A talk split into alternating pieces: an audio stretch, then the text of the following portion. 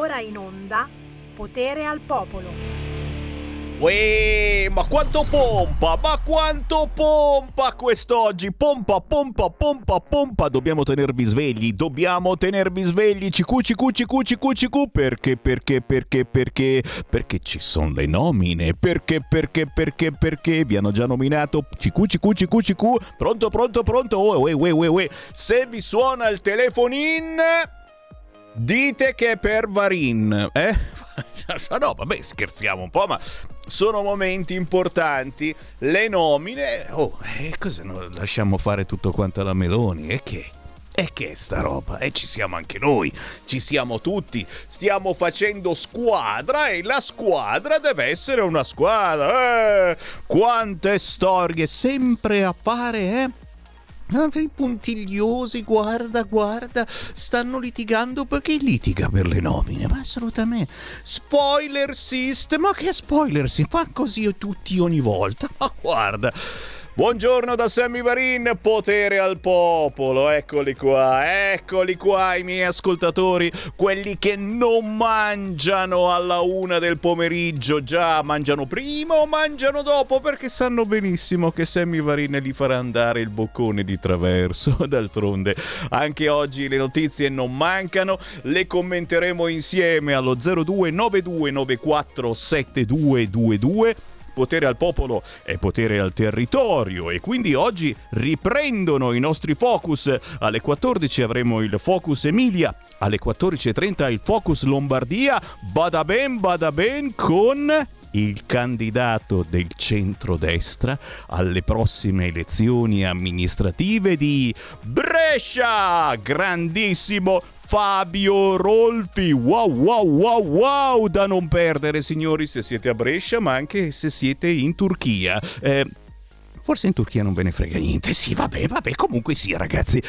Un motivo in più per stare insieme? Ve lo do subito, ve lo do, ve lo do, ve lo do, ve lo do, ve lo do. Certo, oggi dobbiamo fare gli auguri alla Lega Lombarda perché compiamo quanti anni? Eh, il calcolo non è facile. 12 aprile 1984, 12 aprile 2023 saranno una quarantina, 39 anni più o meno. Eh?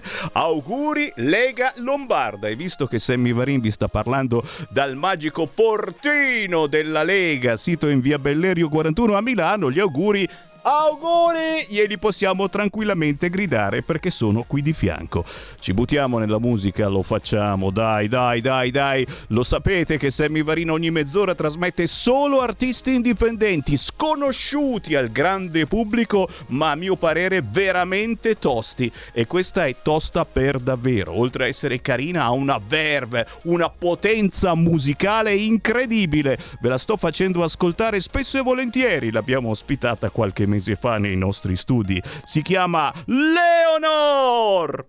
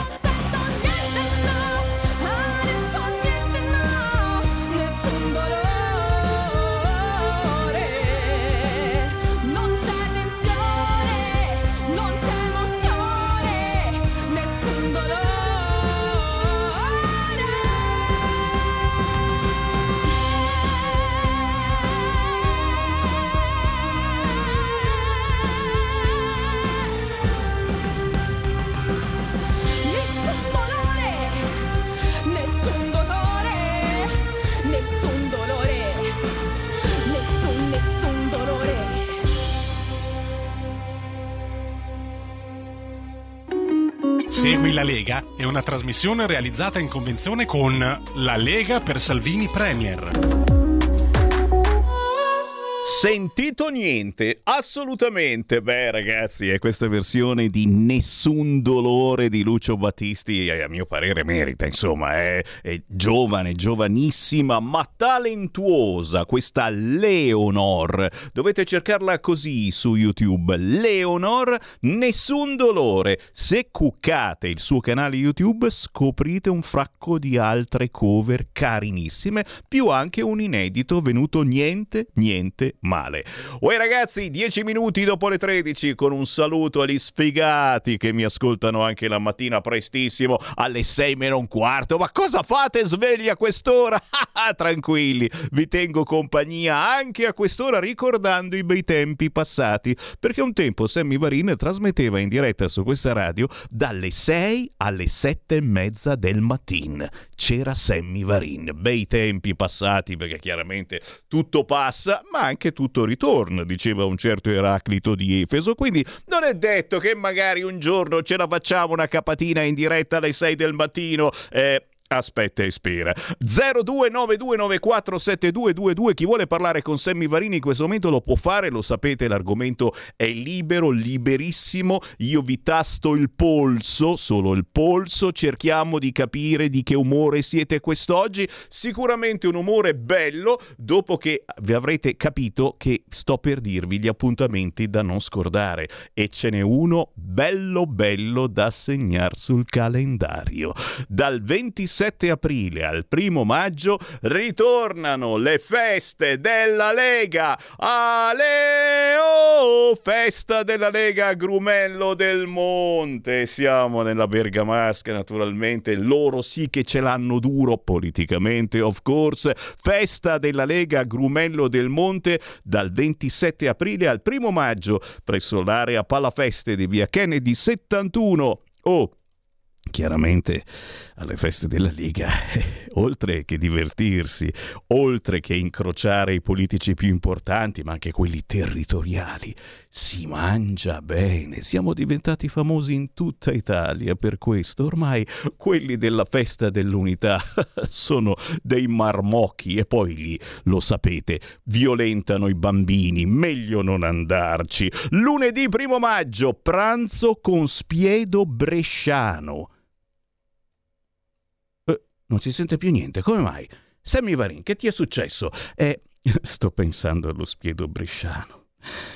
Eh, allora, quando ti avvicini alla festa, senti da lontano questo profumo e dici ma che cos'è? Una grigliata? No no no non è una grigliata è molto meglio è lo spiedo bresciano ragazzi. Se non l'avete mai provato non posso star qui a raccontarvelo. Non passa attraverso la radio. L'idea è quella di farci un pensiero serio per lunedì primo maggio, festa della Lega a Grumello del Monte in provincia di Bergamo Lunedì 1 maggio c'è il pranzo con lo spiedo bresciano da prenotare, bada ben, bada ben, al 339 6512 344 339 6512 344. Interessante il giochino perché? Perché lo puoi prenotare e poi puoi decidere se lo mangi lì alla festa, ma anche se te lo asporti e te lo porti a casa. Gnam gnam gnam.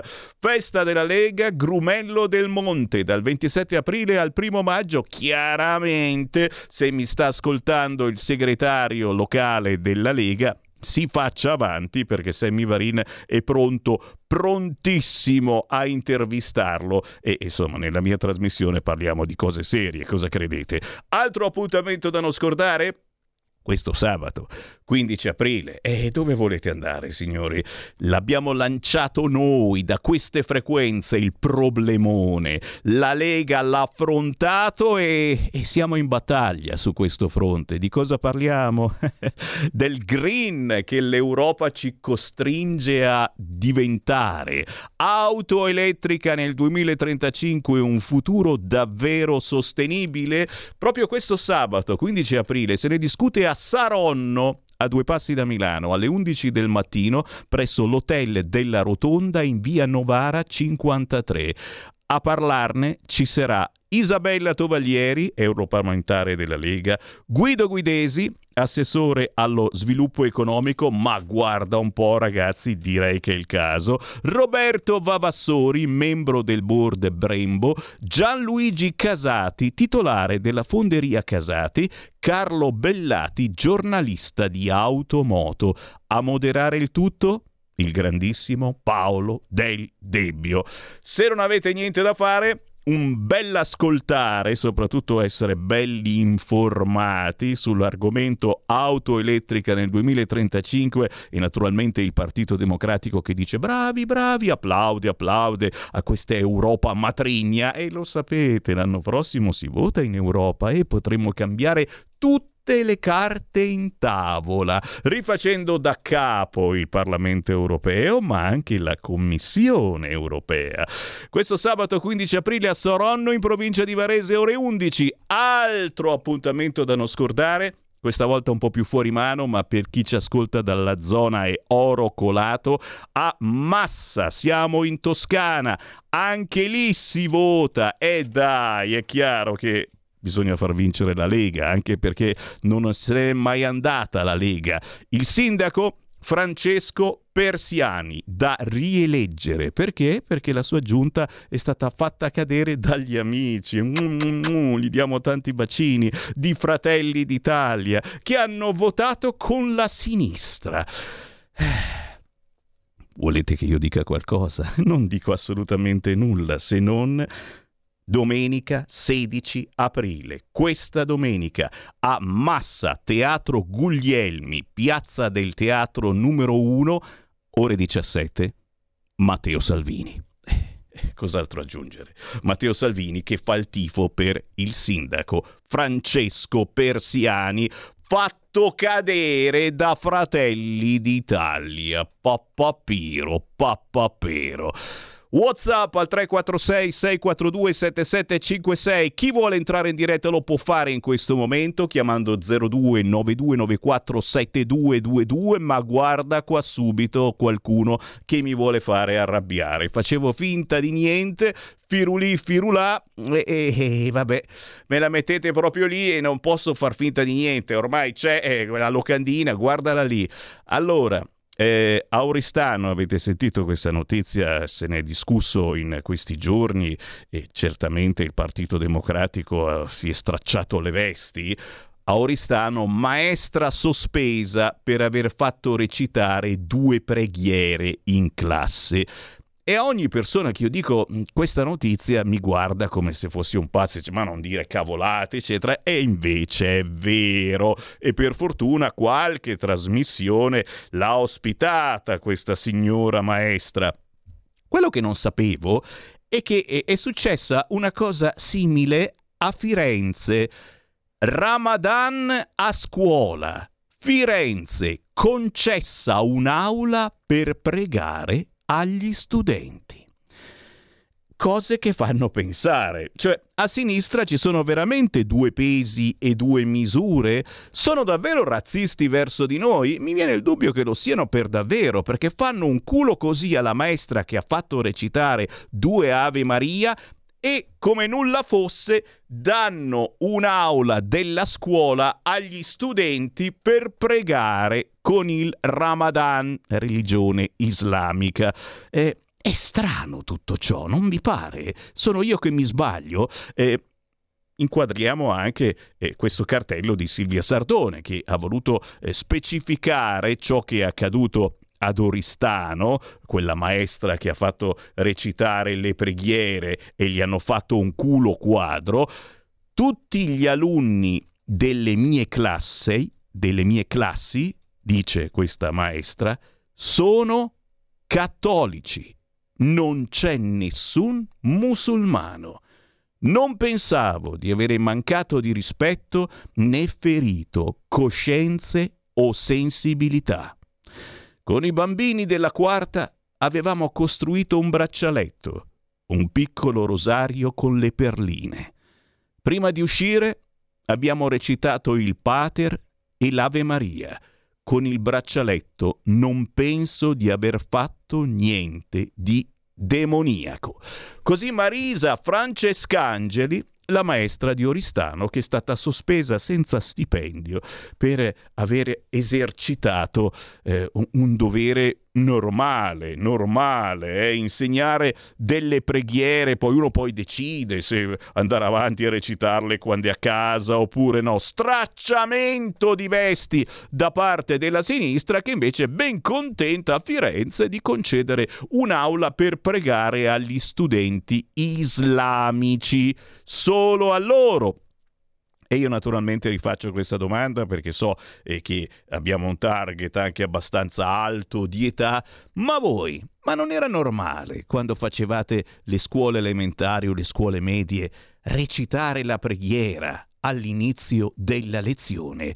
Sono io l'unico deficiente che la recitava. Io mi ricordo come fosse ieri, ragazzi. Prima, seconda, terza, quarta, forse anche in quinta elementare si recitava tranquillamente il Padre nostro facendo il segno della croce con la maestra, che non era certamente quella di religione, era la maestra, perché ai tempi poi non ce n'erano così tante, ce n'era una, forse due, ma non di più. È un, un, qualcosa di così sbagliato secondo voi? Eh, L'Italia deve davvero diventare un paese dove eh, la religione non esiste o se esiste esiste soltanto quella islamica eh, perché c'è il PD che dice poverini, punto di domanda, 0292947222 oppure se volete anche tramite Whatsapp il 346 642 7756. È chiaro che uno degli argomenti importanti di queste ore è quello dello stato di emergenza. Siamo in stato di emergenza che mi ricorda qualcosa sta cosa, eh? Ma non c'eravamo appena usciti dallo stato. Eh, ma questo è un altro stato di emergenza. Questo è lo stato di emergenza del centrodestra. Uè, non si scherza, eh? Non c'è Draghi, non c'è PD. No, no, no, no, no. Lo stato di emergenza riguarda i cla, cla, cla, cla, cla, cla, cla, cla. Vedi, non me lo fanno dire, non me lo fanno dire. Cla, cla, cla. Mi, fa, mi fanno balbettare. Cla, cla, cla, cla. Clandestini. Eh già. E il PD dice, ecco vedi, per coprire le magagne di questo governo eh, lanciano lo stato di emergenza. Ehi, ehi, ehi, lo stato di emergenza per sei mesi per potenziare le identificazioni e le espulsioni, per costruire nuovi centri di espulsione senza fare le gare, perché non, non sono per niente sportivo su questo fronte, assolutamente no. E il PD si attacca al tram. Oh, non è che diventiamo cattivi con i poveri migranti che arrivano dalla Tunisia, che non scappano certamente da guerra, ma si sono rotti le palle di tutti questi neri che hanno invaso la Tunisia. Loro sì che sono razzista. Non ce li abbiamo con questi, assolutamente no, ma ci chiediamo che cazzo volete? Cioè, n- non abbiamo lavoro per noi, abbiamo un'inflazione che non va molto peggio o molto meglio della vostra. Sam Lee, eh, che cosa facciamo adesso? Svuotiamo la Tunisia la facciamo venire tutta quanta in Italia perché ci sono troppi africani a casa vostra? 0292947222 razzista ma in senso buono, eh? chiamatemi così. Pronto? sono Abdelaziz e chiamo ogni tanto. A proposito, ciao. no, allora, no, sul tema della maestra. Allora, io ho fatto elementari in Italia, la maestra era molto cattolica, ci faceva recitare le preghiere, io stavo zitto, però non, non, non, è che sono stato traumatizzato da questa cosa, nel senso che era nella logica delle cose, insomma. Sei cresciuto bene lo magari, stesso. Ma sì, va bene, va bene, non, non può essere io a dirlo, ma immagino che che fosse abbastanza normale, forse avrebbe potuto avere delle cautele nei confronti di un bambino, però diciamo che non è questo che, che, che penso potesse determinare un problema. E poi devo fare anche ammenda perché rispetto al tema dei nordafricani che, che nei confronti dei subsahariani sono razzisti, è un po' vero. È un po' vero perché noi abbiamo quella forma di snobismo nei confronti dei subsahariani che eh, secondo me è molto molto più maligna se vogliamo di quanto possa essere quel razzismo maccheronico che gli italiani hanno ma che è generico e non è permeato da nessuna cattiveria. Quindi voglio dire, alla fine sono tutte balle quando dicono che gli italiani sono razzisti, però per, per contro i nordafricani nei confronti dei subsahariani un pochino lo sono. No? Quindi abbiamo questa forma un po', un po' così aristocratica di superiorità e poi abbiamo anche un senso di colpa perché in definitiva i vettori della, dello schiavismo erano sostanzialmente dei commercianti algerini, dei trafficanti tunisini, nordafricani quindi abbiamo una sorta di debito e allo stesso tempo acrimonia nei confronti dei, dei neri, no? se si può usare questo termine non molto politicamente corretto. Però io, cioè, se noi facciamo una fotografia di com'è la società adesso, il tema purtroppo è prettamente economico e, e, e l'ha detto giustamente lei. Ci sono delle, eh, dei paesi africani sfruttatissimi da parte di potenze straniere che non sono l'Italia e che creano povertà fregandosi altamente delle conseguenze che hanno su tutta Europa. E quindi secondo me l'Italia deve acquisire sovranità anche sotto questo punto di vista. Grazie mille per l'opportunità. Ma che grazie a te, grazie a te, hai detto sovranità e ci hai fatto alzare le antenne a tutti quanti. Bah, Senti, se ti devo dire la mia, e lo sapete, insomma, eh, sono stato bloccato in ogni modo, perché eh, dico spesso e volentieri il mio parere, cercate Sammy Varin su YouTube, non esiste problema, è lì ancora qualche mia frasetta c'è. Se volete un mio parere, oh, se siamo razzisti, dobbiamo fare i razzisti. Cioè non è che siamo razzisti con gli africani perché sono neri neri e non siamo razzisti con i tunisini perché sono un po' più chiari, un po' mulattini. No, no, no, facciamo i razzisti. Se siamo razzisti, siamo razzisti, punto e basta. Eh? Non è che ce la prendiamo con uno più nero, più bianco, eccetera. No, assolutamente no. Se non siamo razzisti, non siamo razzisti. Semplicemente se diciamo basta, non siamo in grado di accoglierli tutti quanti, diciamo basta. E non significa essere razzisti e non significa farli morire, perché l'ultima cosa che ci possono dire gli amici del PD è che li stiamo facendo morire. Stiamo facendo a gara per chi ne piglia di più. Continuiamo a prenderli, li aiutiamo, li salviamo, li spostiamo. Adesso li spostiamo anche sotto casa vostra, amici vicini e lontani. Preparatevi, arrivano. È chiaro che con questo governo ci sarà anche una sorpresina e la sorpresina sta venendo fuori pian piano, è un, è un petardino che eh, esploderà e farà sicuramente casino anche in Europa. Perché? Perché stiamo complicando la vita a questa gente che pensa di venire qua e di fare il bello e cattivo tempo. Ci dice, ah no, non mi hanno voluto eh, in Tunisia, loro razzisti perché io nero vado in Italia.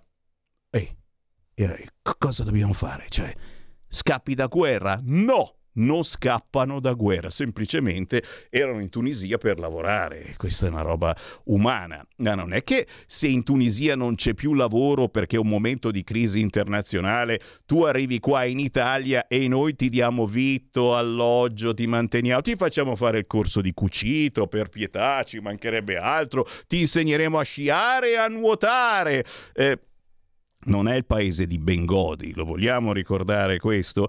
Ecco, mm, il governo di centrodestra sta preparando una sorpresina eh, che non piacerà a molti, ecco, proprio su questo fronte. Cioè non è che adesso li accogliamo tutti, e... no, eh, ricominciamo a espellerli soprattutto quelli che non scappano da nessuna guerra, con tutto il rispetto, eh, attenzione, perché comunque non facciamo la figura, io sto scherzando quando dico o siamo razzisti o non siamo razzisti, chi mi conosce lo sa, chi non mi conosce cambia canale e gira su Radio Popolare che lì ti fanno un lavaggio del cervello stupendo. Facciamogli capire che questo non è il paese di Bengodi, che ci sono delle regole ben precise che bisogna rispettare e costruiamo nuovi centri di espulsione. Eh, se volete anche a Cassano Magnago, eh, vi lascio uno spaziettino di fianco a casa mia. Pronto? Sì, buongiorno Semmi, Ciao. Antonello del Veneto. Pronto? Ciao Antonello. Sì, del Veneto della provincia di Treviso. Figurati se noi siamo razzisti. A proposito, comincia a preparare lì in via Bellerio un angolino per... eh, Lo abbiamo, per lo abbiamo, tutto. due piani di, di- Ecco. di spazio, vai tranqui. Ecco, senti una cosa, a te piacciono i datteri tunisini? Eh, Ma sono buonissimi, eh. tanto per dirti che noi non siamo razzisti, sono veramente di una squisitezza particolare. Il punto sai qual è? Che quando li vai a comprare, quelli buoni, eh, quelli della Tunisia, belli grossi, pieni di proteine, bene, li paghi oltre 25 euro al chilo, oltre 25 euro al chilo. Allora mi faccio questa domanda, come mai non c'è una distonia in questo? Cioè nell'economia che ti piazza nel tuo mercato dove tu accogli i loro cittadini e te li piazza a 25 euro al chilo. E poi un'altra cosa a proposito di razzismo, quando vedi in televisione le immagini di quei poveretti che sono fuggiti dalla Tunisia e che sono affogati, li vedi che vengono, messo in cofani funebri che sono veramente belli eh, e costano parecchio, ma i nostri mendicanti che dormono nelle stazioni e muoiono di freddo, quando muoiono lo Stato italiano gli dà un cofano funebre simile o li mette in una cassa da morto di compensato che non dura neanche un mese. Cominciamo a mettere i puntini sulle i sul razzismo. Ciao Semmi, buona giornata. Segui la Lega è una trasmissione realizzata in convenzione con La Lega per Salvini Premier.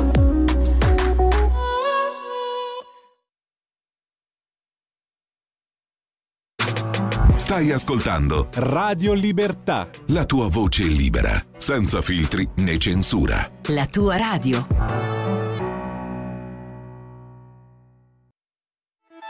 Stai ascoltando Radio Libertà.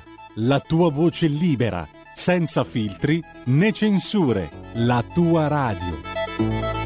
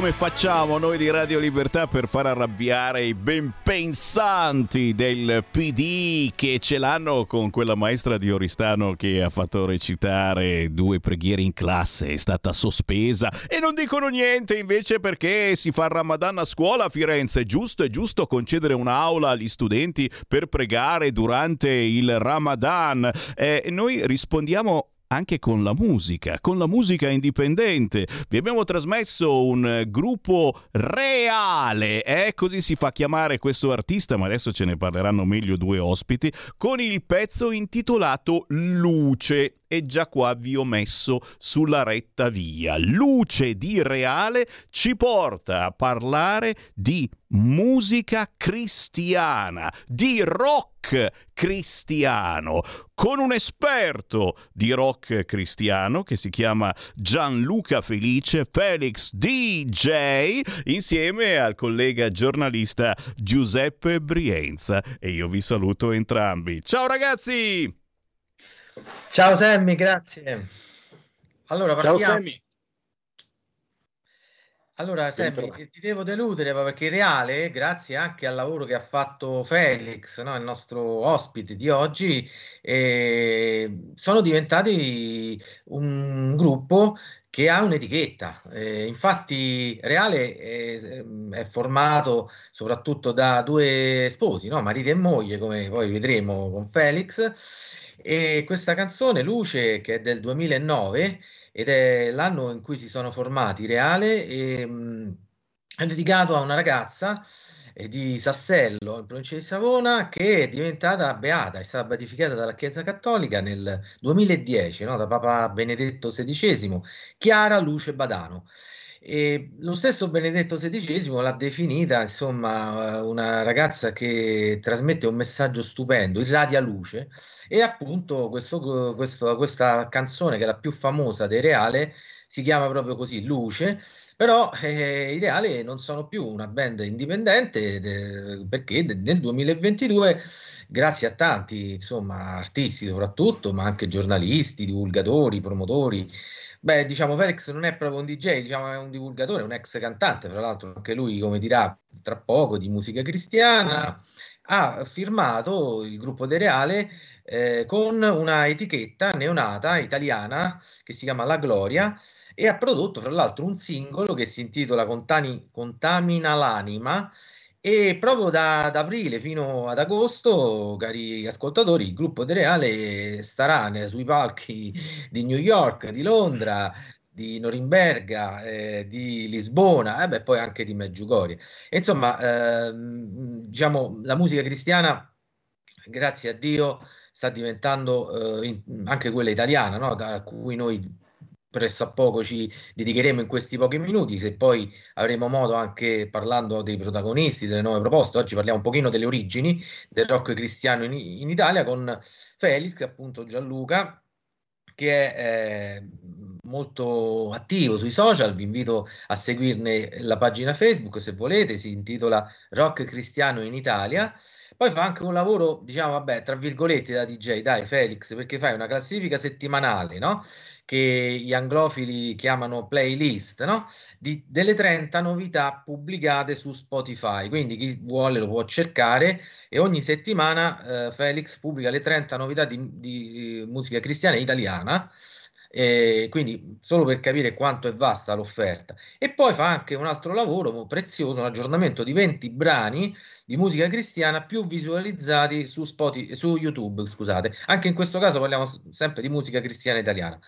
Ecco, Felix, grazie di essere qui con noi a Radio Libertà e diciamo Grazie a voi per l'invito, non volevo interromperti, però effettivamente sono, sono polivalente, sono in tutte le salse e cerco di, eh, così con la mia pagina, di promuovere quello che è ehm, rock di ispirazione cristiana, tutta la musica che cerca di eh, portare valori evangelici nella mm, cultura musicale, per cui mi, mi do da fare anche perché effettivamente il fenomeno è proprio in, in- in esplosione, è un periodo decisamente molto, molto fertile in cui ci sono tantissime cose belle da, da scoprire e quello che vorrei è proprio riuscire a mettere un pochettino la pulce nell'orecchio di tante persone e dire guarda che mh, forse c'è una canzone che potrebbe piacere anche a te e che potrebbe aiutarti un po' così a edificarti, a, mm, a crescere a acquisire maggiore consapevolezza.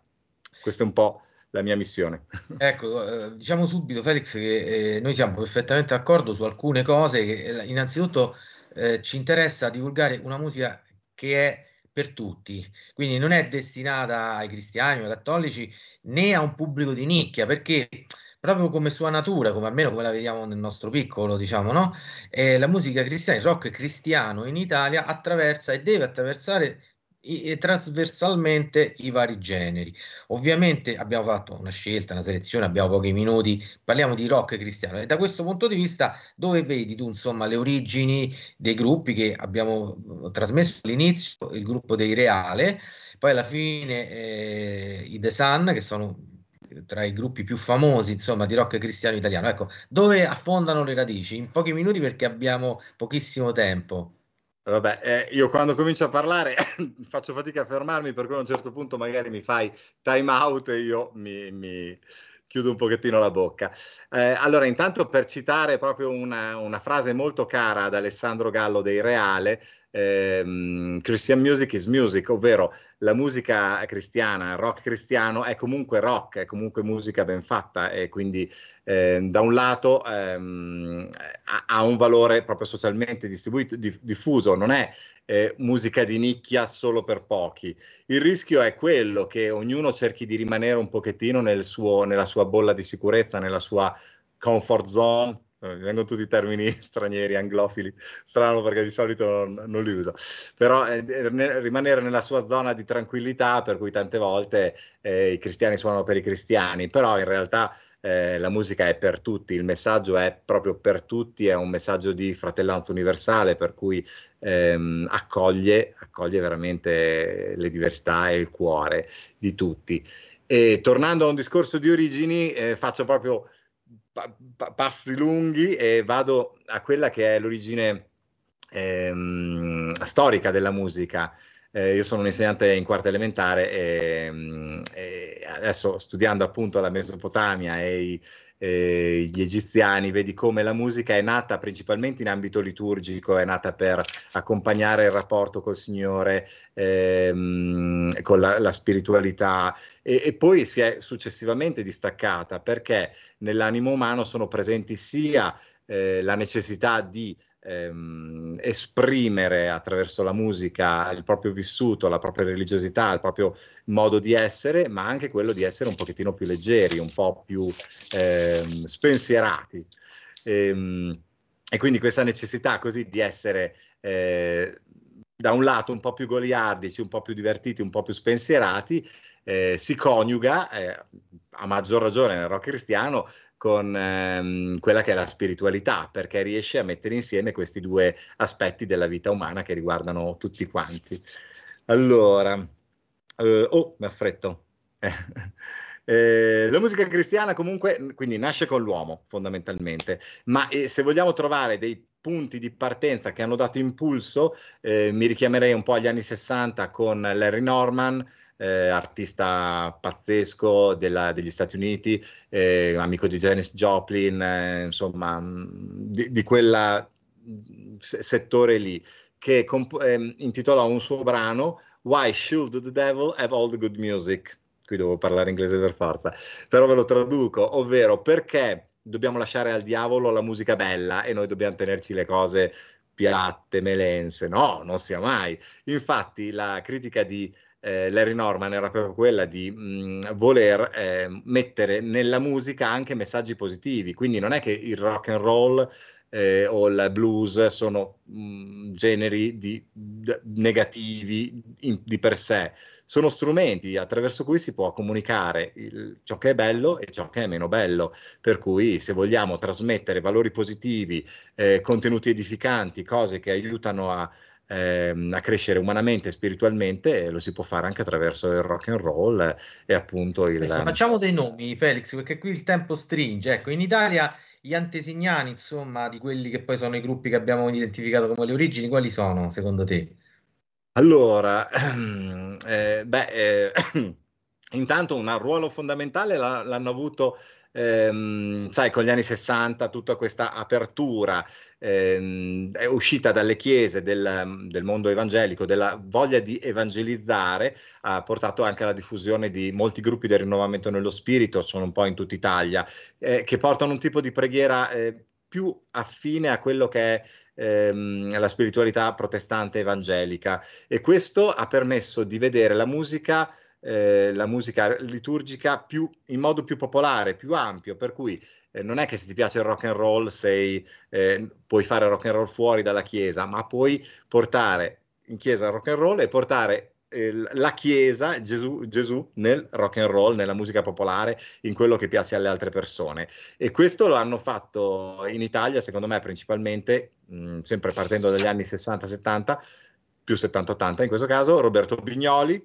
cantautore mh, mm, fantastico che dopo una gioventù difficile, segnata dalla droga, dall'anarchia, da, dal carcere, dalla poliomelite, eh, ha, avuto una conversione, un avvicinamento a Meggiugorie, per cui una delle sue canzoni è la sigla di, ehm, una, de, di una radio dedicata a, alla mamma di Gesù, per cui non so far nomi, però eh, c'è questa sua canzone che si sente in questa radio molto diffusa in Italia. Quindi Roberto Bignoli sicuramente un caposaldo ufficialmente riconosciuto. A livello di cantautori potrei citare Claudio Chieffo, l'anno scorso è uscita una tribute, una, una, compilation di raccolta in cui tanti artisti contemporanei hanno canta- ricantato una canzone di Claudio Chieffo tra cui Davide Van Des Fross, eh, Luca Carboni, Giacomo Lariccia, Ilombroso, Omar Pedrini, cioè eh, Giovanni Lindo Ferretti, insomma, eh, emblemi del rock and roll eh, pubblico che hanno dedicato eh, un po' del loro, della loro arte a, ricordare la figura di Claudio Chieffo, grandissimo cantautore. Poi ehm, i, i super classici, le colonne, Gen Rosso e Gen Verde, eh, non hanno fatto solo musica liturgica. Certo, noi conosciamo Servo per Amore, conosciamo i grandi brani più famosi che eh, sentiamo spesso, però nelle loro, eh, nelle loro produzioni anche extra liturgiche hanno ritagliato, hanno saputo spaziare tra i generi ehm, con, anche con sonorità tipiche rock. Poi cerco di essere veloce perché ehm, purtroppo, c'è, cioè, per fortuna c'è tanto da dire ehm, perché la musica cristiana ha comunque toccato anche l'heavy metal, ehm, con artisti come Metatron, sono sicuramente i più eh, prestigiosi in Italia, il cui primo album fu eh, realizzato in collaborazione con il seminario di, mh, dei, con i seminaristi di Catania, per cui c'è il coro dei seminaristi che canta il Veni Creator dei Metatron, oppure i Borders, sempre lombardi, il, il Salmo 91 di ehm, eh, della Toscana. E tra l'altro in Toscana, e qui concludo la questione metal, c'era proprio il festival Rock for the King che raccoglieva eh, gli esponenti italiani e internazionali del, metal, del buon metal cristiano. Quindi insomma, tanta carne al fuoco. Oltre al metal, generi più commerciali, più diffusi, eh, più pop rock, per cui Nuova Civiltà, che tra l'altro era la band che accompagnava dal vivo Roberto Bignoli, i Crisalide della Romagna, la band di Davide Caprelli, i Fuoco Vivo della Basilicata, insomma ce n'è per tutti i gusti e io vi consiglio di, di approfondire perché sicuramente ci sarà qualcuno che potrebbe toccarvi il cuore con, con quelle sonorità.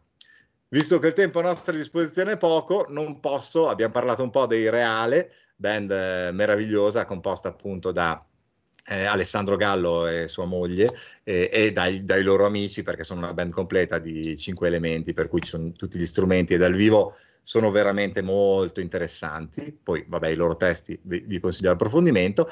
E al momento direi che il top di gamma viene rappresentato dai The Sun il sole, The Sun ehm, band che originariamente aveva eh, una band di origine vicentina ehm, che aveva una... loro da giovanissimi sono stati, hanno avuto un successo mondiale da subito, ehm, Giappone, ehm, Stati, no, Stati, Uniti no, principalmente ehm, Spagna, comunque Europa, sì, qualcosa anche eh, negli Stati Uniti, Portogallo, comunque vabbè, una band che ha suonato come supporter per Offspring, Cure, Misfits, per i, i più rappresentativi del fenomeno punk, perché loro facevano punk music e si chiamavano Sun It's Hours, che è un detto tipico eh, veneto del sole che consuma le ore, che si mangia le ore.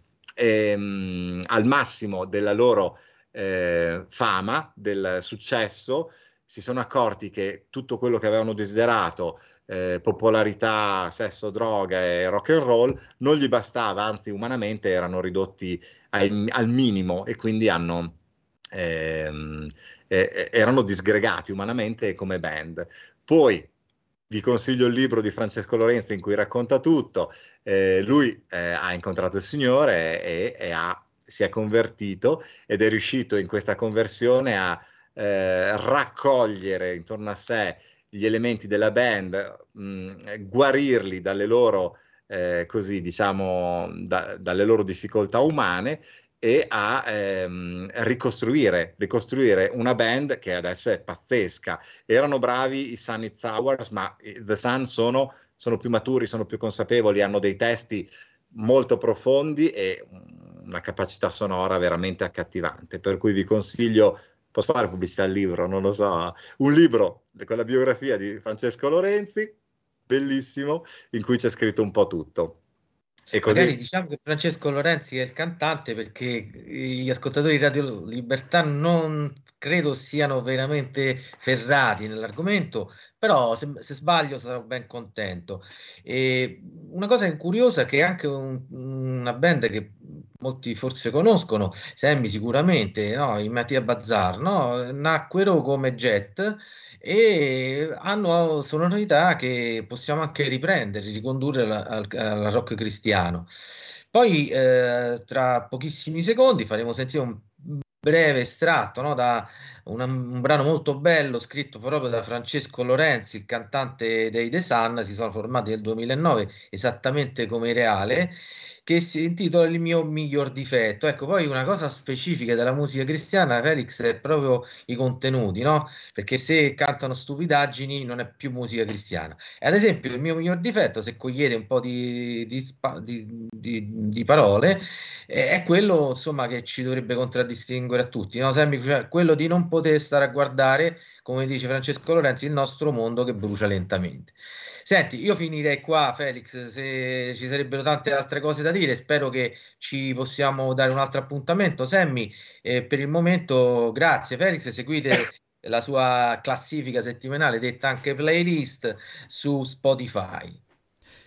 Grazie, veramente un onore avere parlato di musica diversa che non si sente facilmente su Radio Italia o su Radio DJ. Eh, musica cristiana, rock cristiano. Grazie a Gianluca Felice, Felix Rock Cristiano, cercatelo così su Instagram e potete sbirciare la classifica che fa, grazie al collega Giuseppe Brienza e ci lasciamo proprio con un altro pezzo di musica cristiana, tanto per fare dispetto a qualcuno che ha diversi gusti e non soltanto musicali. Il mio miglior difetto, The Sun.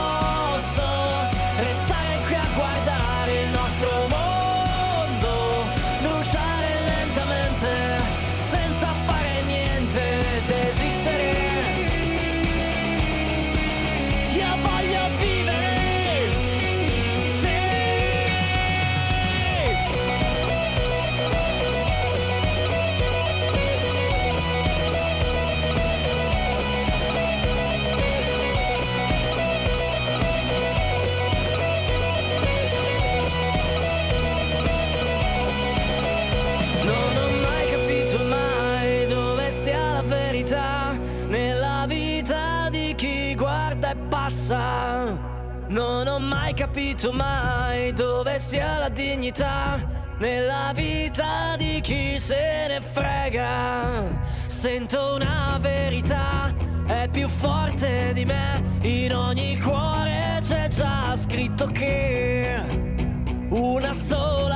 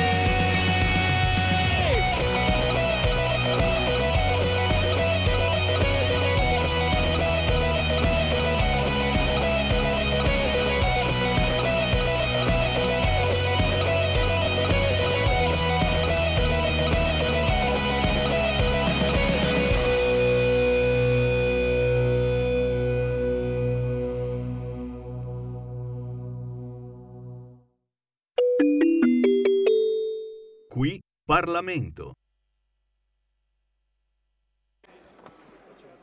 Ecco, il decreto legge in questione riguardante la riattivazione della società Stretto di Messina SPA rispetta pienamente i principi stabiliti della nostra Costituzione e desidero soffermarmi su alcuni aspetti giuridici rilevanti per chiarire quella che è la nostra posizione. Come è noto, l'adozione di un decreto legge è giustificata in presenza di casi straordinari di necessità ed urgenza, ai sensi dell'articolo 77 della Costituzione.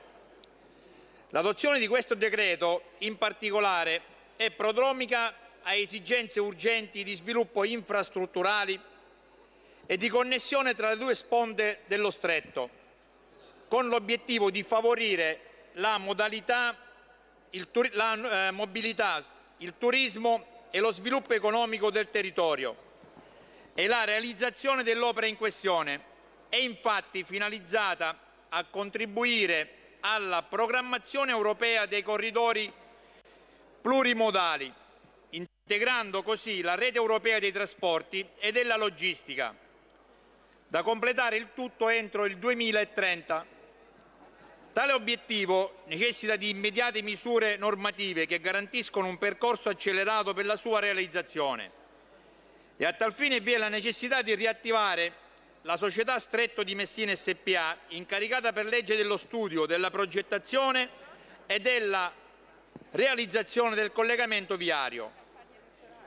Come è noto, la legge di bilancio di quest'anno ha fissato il termine di 90 giorni dalla sua entrata in vigore per la revoca dello stato di liquidazione della società e ha previsto nei successivi 30 giorni la convocazione dell'assemblea dei soci da parte del commissario per la nomina di nuovi organi sociali. L'esigenza di adeguare la società ai parametri europei delle società in house ha quindi reso indispensabile, prima della nomina degli organi sociali, l'adozione di disposizioni urgenti per la ridefinizione dell'assetto societario. E quindi, in secondo luogo, vi è la necessità ed urgenza di definire i contenziosi tra la società e il contraente generale, nonché il project manager consultant. Qui Parlamento. Stai ascoltando Radio Libertà. la tua voce libera, senza filtri né censura. La tua radio. Coming Soon Radio, quotidiano di informazione cinematografica. Torna al cinema una storia senza tempo. Tre duelli in tre ore con i tre moschettieri. Esuberante, ironico e spettacolare. Athos può uccidermi per primo, Portos per secondo e Aramis per ultimo. Vi prego di scusarmi se non accontenterò tutti. Non lo sopporto. I tre moschettieri. D'Artagnan. Dal 6 aprile solo al cinema. Presentato alla Festa del Cinema di Roma. Io voglio fare l'artista da grande. Puoi farlo se vuoi, niente potrà fermarti. Tu andrai al college. Anne Hathaway e Anthony Hopkins. La mia unica speranza siete tu e tuo fratello. Armageddon Time, il tempo dell'Apocalisse, dal 23 marzo al cinema. Un baffuto umano è arrivato nel regno dei funghi. Venite a scoprire Noi fermeremo Bowser. Come? Guardaci! Siamo adorabili! Super Mario Bros. il film. Andiamo Mario, la nostra avventura comincia ora! Da mercoledì 5 aprile solo al cinema. Let's go!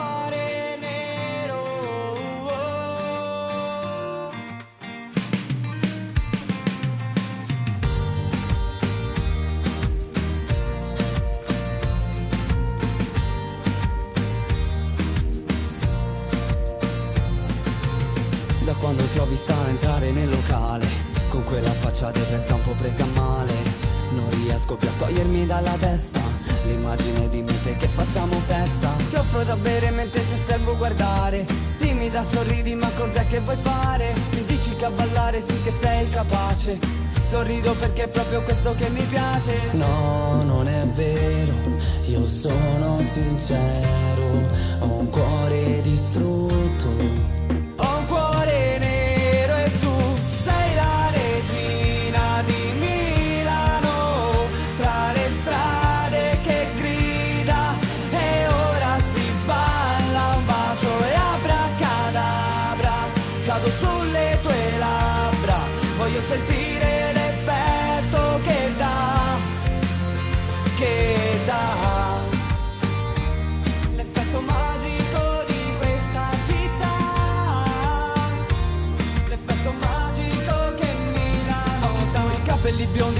fuoco che inizia a bruciare. Stringimi da dietro, baby, no, non ti staccare. Sguardi su di te da poter dimenticare. Mi abbracci e mi chiedi di lasciarti andare. Simili che hanno sofferto Però non soffro più con te in questo momento. Fissami negli occhi e dimmi cosa c'è dentro. Se ci vedi il vuoto baby stiamo cadendo. No, non è vero Io sono sincero. Ho un cuore distrutto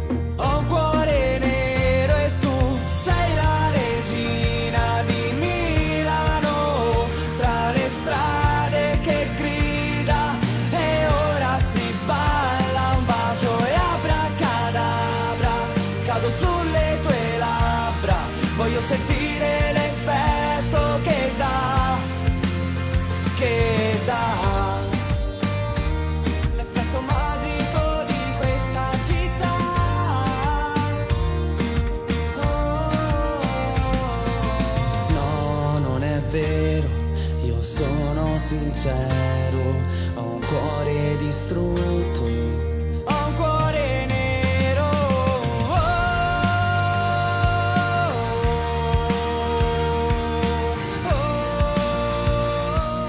L'ultima volta che ho sentito questo titolo erano i Steve Miller Band con Abracadabra. Ora Meceta, l'hanno rifatta anche loro. Non c'entra niente con quello dei Steve Miller Band, ci mancherebbe, ma il pezzo mi piace. Abracadabra, i Meceta da Fucecchio, Firenze, prima in un garage, poi finalisti a Sanremo Rock e poi ancora questo pezzo estivo e leggero che ci fa battere il piedino. Già, ma adesso basta piedino perché è il momento del Focus Emilia. Va ora in onda Focus Emilia Romagna. Con un grande saluto ai gruppi Lega sparsi in giro per l'Italia, ogni giorno ci colleghiamo con una regione differente, ogni giorno scatiamo una foto di ciò che accade in quella regione, ma non soltanto, signori. Diamo la parola puntualmente a voi ascoltatori che anche oggi siete caldissimi, che potete entrare in diretta e commentare con i nostri ospiti le notizie del giorno. Basta chiamare 02 9294 72 22 o inviare un WhatsApp anche vocale al 346 642 7756. Diamo il buongiorno e il ben ritrovato a Stefano Bargi. Ciao! Ciao Sammy, grazie per l'invito. E grazie per esserci, consigliere regionale della Lega al secondo mandato in Emilia-Romagna, eh, modenese, relatore di minoranza della sessione europea dell'Assemblea legislativa e quindi potete immaginare, ragazzi, cominciamo a parlare, anzi, cominciamo, proseguiamo a parlare d'Europa perché Stefano, devi sapere che i nostri ascoltatori prima commentavano in maniera, ma diciamo poco gentile, ciò che l'Europa ci sta riservando. Certo, eh, non c'è che l'imbarazzo della scelta da dove partire, poi ascoltatori vedete voi. Noi, noi cominciamo a partire magari eh, dall'indotto automobilistico, eh, Modena, la Motor Valley italiana e non soltanto, tutto l'indotto automobilistico in questo momento sono veramente in pericolo sopravvivenza dopo la scelta europea e, e il voto naturalmente bello compatto di Partito Democratico, Movimento 5 Stelle su questo fronte, felici e contenti questi di stoppare le auto a benzina e diesel dal 2035, ma eh, eh, attenzione, siamo anche qui e ci dicono Forse però eh, eh, siamo ancora in tempo a farci inserire dentro i biocarburanti italiani se l'anno prossimo voteremo bene perché ricordiamo l'anno prossimo ci sono elezioni europee, si rifà a nuovo il Parlamento eppure la Commissione europea probabilmente avrà qualche piccolo capovolgimento, ma partiamo certamente da qua perché eh, con questi cambiamenti in arrivo la domanda per chi ci segue dall'Emilia Romagna e non soltanto è la regione che fa su questo fronte, come si comporta una regione, l'Emilia Romagna, poco poco in questo momento governata dal Partito Democratico, dal centro-sinistra, poco poco nel senso che eh, su certe cose non esiste proprio, non risponde, poi magari parliamo anche di sanità. Eh, Stefano Bargi, che, che sensazione hai? Ah, è, è, abbastanza incredibile quanto è accaduto ehm, sulla fine dell'anno scorso, quando si è riunita a Lipsia eh, l'alleanza delle regioni europee dell'automotive, ovvero tutte quelle regioni che hanno al proprio interno un indotto importante generato dal settore dell'automotive. È facile intuire come l'Emilia Romagna sia tra queste e come sicuramente la Germania la faccia da padrone. Non a caso l'Assemblea si è riunita a Lipsia. Ecco, in quell'occasione, siamo a novembre 2022, la regione Emilia Romagna, in maniera direi sorprendente, ha pensato bene di marinare saltando bidonato eh, completamente l'assemblea, non si è riunita. Cosa è successo in questa riunione? C'è stata una congiura di chissà quali poteri? Ovviamente no. È stato stilato un decalogo in cui queste realtà politiche, tra cui la Lombardia, la vostra eh, Lombardia, che è, è, stata anche eletta vice, alla vicepresidenza di questa alleanza, a traino chiaramente della Sassonia tedesca, ha stilato un decalogo in cui si, si, si impegna ad affrontare sì la transizione ecologica, ma ci si mette alcuni paletti, alcuni dei quali ad esempio eh, di tenere in considerazione l'indotto generato dal eh, settore dell'automotive sui territori, quelle che sono le aziende coinvolte, l'impatto che certe eh, virate brusche, perché nessuno mette in discussione che vogliamo vivere in un mondo dove l'ambiente possa essere più tutelato, dove l'uomo eh, riesce a impattare meno e dove si respiri aria migliore, eh, ci mancherebbe altro. Però è evidente che per poter arrivare a questi risultati non lo puoi fare eh, colpendo pesantemente i tuoi stessi cittadini. E questo è il messaggio che è emerso da Lipsia. La cosa veramente assurda è che una regione eh, e un presidente di regione come Stefano Bonaccini, che porta costantemente la Motor Valley no, sul palmo di mano, volendo eh, far vedere che la nostra regione su questo settore eh, si, si, ha un sorto di primato a livello italiano, ma anche europeo, non abbia nemmeno presenziato, il che lascia dei, dei, dei dubbi molto forti su quella che è la posizione politica della nostra regione. Perché dicevi bene, l'Italia potrebbe spingere per i biocarburanti. Intanto i tedeschi hanno ottenuto i carburanti sintetici grazie a questa manovra, li hanno fatti inserire tra quelli eh, diciamo sgravati dal blocco.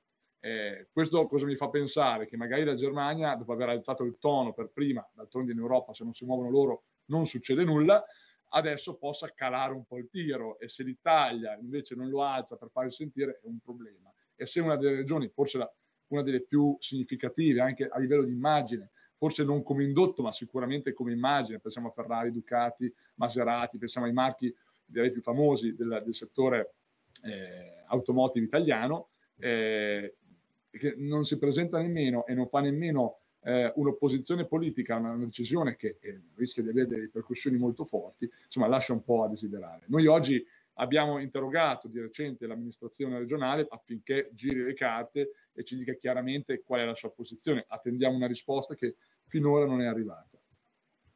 Te capì cosa significa fare l'opposizione? E, e, e a volte trovi veramente un muro di gomma per fortuna noi della Lega siamo abbastanza abituati a scalarlo e, e, e, a vedere che cosa c'è dall'altra parte. Siamo in diretta con l'Emilia Romagna, ma chiaramente potete entrare a fare qualunque tipo di domanda o di commenti insieme al consigliere regionale della Lega Stefano Bargi. Basta chiamare 02 92 94 7222, il centralone di Radio Libertà, oppure inviate un WhatsApp al 346 642 7756, ripeto 346 642 7756. A proposito del fatto che stiamo sollevando lo zerbino in queste settimane sotto il tappeto troviamo non polvere ma proprio rumenta come si dice e parliamo parliamo, ne, ne, dobbiamo parlare noi perché se no non ne parla nessun altro. A livello nazionale, ragazzi, sono notizie che vengono bloccate, non so come magicamente. Il buco della sanità dell'Emilia Romagna. Qui si parla, leggo, 400 milioni appalti alle COP e ai cognati, mega stipendi ai dirigenti, ma i pronto soccorso chiudono, sempre più pazienti si rivolgono al Veneto e alla Lombardia. Ragazzi, queste sono notizie che, attenzione, potrebbero chiuderci da un momento all'altro, stiamo dicendo cose che non dice nessun altro. Stefano Bargi, che succede in Emilia Romagna? Beh, non dice nessun altro, ma ciò non toglie che sia poi la realtà dei fatti. Purtroppo i numeri sono questi. Dico purtroppo perché chiaramente quando eh, questo ti pesa così, eh, in maniera così forte sulla, sulla, realtà in cui vivi, sui servizi di cui dovresti usufruire, chiaramente eh, qualche preoccupazione per il futuro ovviamente c'è. La Regione Emilia-Romagna già l'anno scorso presentò 800 milioni, chiamiamolo di buco, no? che viene denunciato da, eh, dalla massima dirigente alla sanità che in qualche modo chiuse la porta in faccia all'amministrazione denunciando una gestione sregolata delle risorse e parlando di questo buco difficilmente copribile. Allora si attuarono misure che per stessa definizione dell'assessore alla sanità Raffaele Donini eh, sono, sono, state irripetibili, sarebbero irripetibili in futuro, in quanto venne arraschiato su irraschiabile da ogni ASL, vennero utilizzate anche risorse del bilancio proprio della regione per chiudere questo, questa voragine. Quest'anno si è praticamente riproposta. I 400 milioni non sono altro che quello che rimane scoperto ad oggi, eh, della voragine eh, emiliano-romagnola. Ora, qui si crea il gioco dei, dei rimpalli, no? Eh, la regione dice il governo dovrebbe stanziare risorse, i tagli alla sanità pesano, questo è sicuramente vero da un certo punto di vista, le regioni insieme hanno chiesto 5 miliardi eh, di euro, il governo ne ha stanziati per ora 2, eh, con, se questo mettiamo dentro l'inflazione, chiaramente capite che le risorse sul territorio fanno fatica ad arrivare. Però è altrettanto vero che qualcosa a livello di gestione sanitario non sta funzionando, perché se per due anni di fila ci troviamo con queste voragini, è vero che ci sono le spese Covid, però ci sono tutte altre situazioni che si sono create, il, coinvolgimento delle cooperative, no, perché qua si dice sempre la sanità in Emilia-Romagna è pubblica, gli altri sono più bravi, più belli, eh, ma intanto la fanno privata e solo grazie a questo non hanno la nostra spesa. È vero fino a un certo punto questo ragionamento, perché in realtà anche da noi si sta ricorrendo sempre a un maggior coinvolgimento pubblico, eh, privato, scusate, se volete anche più subdolo, ovvero laddove il servizio non riesce a garantire la sanità, si rivolge a una cooperativa esterna che, come è stato provato nella mia provincia di recente a Mirandola per quanto riguarda il punto nascita, che poi è stato chiuso, altra promessa. Eh, ricorderete Bonaccini di aprire i punti nascita, questa è sempre una parentesi che vale la pena fare, in realtà ne ha chiuse degli altri, quindi eh, un, un traguardo direi assolutamente mancato da parte di questa amministrazione. Beh, eh, il ricorso a queste cooperative si è dimostrato eh, intanto non in grado di garantire lo stesso livello di servizio, motivo poi per cui il punto nascita è dovuto chiudere. Eh, dall'altro lato dei costi maggiori. Quindi in realtà bisogna capire cosa sta succedendo al modello Emilia, cioè continuare a dire noi siamo stati bravi per tanti anni eh, non è sufficiente, bisogna capire che la contingenza di oggi purtroppo ci porta verso una strada in cui questo modello va assolutamente rivisto. Eh, c'è una questione generale, cioè è inutile parlare di sanità pubblica e tagli alla sanità per riagganciarmi al discorso di prima, se sei dentro un'Europa che fa del, del, del, del rigore, eh, dell'austerità sui conti pubblici il suo mantra, è chiaro che l'Italia, ragazzi, è vent'anni che ha un saldo primario attivo di bilancio statale, quindi vuol dire che deve fare dei tagli. Però bisogna che ci capiamo su che, su che tipi di regole vogliamo giocare la partita. E per questo io accuso anche questa amministrazione, non è che dovete rimpallare sul governo, perché regione o governo finiamo per, per guardare il dito e non la luna, cioè se il problema sta su, sta nell'impostazione di governance economica dell'Unione Europea e delle ricadute che ha a livello eh, di stati e di conseguenza di regioni, è là forse che bisognerebbe puntare il dito, se si vuole avere ancora la sanità pubblica, come è sempre stato in Emilia, questo grande vanto, perché altrimenti il modello ad oggi sta dimostrando di scricchiolare. Poi c'è la gestione micro, dove nuove dirigenze create, eh, strutture forse mal finanziate e via discorrendo hanno portato a, dilapid- a, dilapidare progressivamente le risorse e a costringere anche per, eh, per mantenere queste realtà nuove create, stipendi, strutture, eh, a, a perdere ulteriori risorse annualmente che quindi di conseguenza oggi di fronte ai tagli imposti dall'alto eh, creano un buco. Quindi il modello così va visto. Noi cosa abbiamo proposto di recente? Eh, abbiamo visto che in Molise il governo ha mandato degli ispettori a controllare i conti pubblici della sanità, che non è un commissariamento come se si da altre parti, perché in realtà il commissariamento vorrebbe dire ingessare la nostra regione, se una regione come Emilia Romagna non credo eh, si meriti un trattamento di questo tipo, se non altro, al di là di chi la governa, eh, ma un, una, un'indagine profonda su questi conti perché se è vero che lo Stato dovrebbe metterci le risorse, è anche vero che queste risorse devono poi essere spese bene. Eh sì, è il caso decisamente di fare un'indagine, altrimenti poi è chiaro, eh, la gente dell'Emilia Romagna eh, cerca di farsi curare in Lombardia o in Veneto. A proposito, in Lombardia sono stati stanziati altri 61 milioni per la completa attuazione del piano operativo di recupero delle liste d'attesa, ma ne parleremo tra poco con Silvia Scurati. Intanto c'è una chiamata allo 029294 7222. Chi c'è in linea, pronto? Ciao, sono Mauro Di Reggio, saluto il consigliere. Allora, Bonaccini doveva aprire, io ti parlo della mia provincia, doveva aprire, riaprire il punto nascita del Sant'Anna di Castelnuovo Monti, faccio notare che ci sono 45 km per arrivare a Reggio, vabbè ci hanno fatto le gallerie, ma sempre 45 riescono e Sant'Anna non è stato aperto. Secondariamente all'EX Santa Maria l'ospedale qua di Reggio Emilia, i primari stanno scappando perché il dottor Fontana era venuto da Bologna anni fa, se ne è ritornato al Santo Orsola, il primario di oncologia è andato via stanno andando via tutti, per cui la situazione qua a Reggio Emilia, che è una delle rocche rosse, no? non è per niente simpatica. Ah, per Bonaccini voglio chiedere al consigliere, datosi che col sindaco Vecchi qua di Reggio Emilia ci sono presentati tre anni fa in Pompa Magna che dovevano aprire una fabbrica con mille occupati per la SIC, un'auto cino-americana elettrica ne avrebbero fatte 100 no? con mille operai, ci doveva venire un nuovo casello, la pista di prova, eh, l'hotel 5 stelle con la spa e la piscina e, e, come ti ho detto un nuovo casello a 3 km da quello che abbiamo. Provi a chiedere il consigliere che fine ha fatto la SIP. Ciao. Grazie Stefano Bargi, a te. Tanto saluto Mauro, io tra l'altro sono di Sassuolo, quindi sono nel crocevia Modena e Reggio conosco bene la provincia, anzi sono anche forse più originario di Reggio che non di Modena, ma conosco bene anche la realtà dei punti nascita, quella che citava eh, situazione che abbiamo noi nel Modenese con Pavullo, che hanno a Parma con eh, Borgotaro, che hanno avuto in passato anche a Bologna con Porretta. Eh, è un percorso che sta pro- proseguendo fondamentalmente di smantellamento dei servizi a livello periferico. Eh, voglio dire, la nostra regione è molto particolare anche rispetto a magari Lombardia o Veneto, che hanno delle province che sono magari in territorio montano, ma fondamentalmente penso a un Sondrio, insomma, vabbè che eh, Sondrio ha ben altre condizioni economiche, però eh, è incasellato in mezzo alle Alpi e quindi tutte le infrastrutture, le risorse, eh, insomma, anche il modo di investire su quel territorio da parte del pubblico è concentrato nella sua specifica.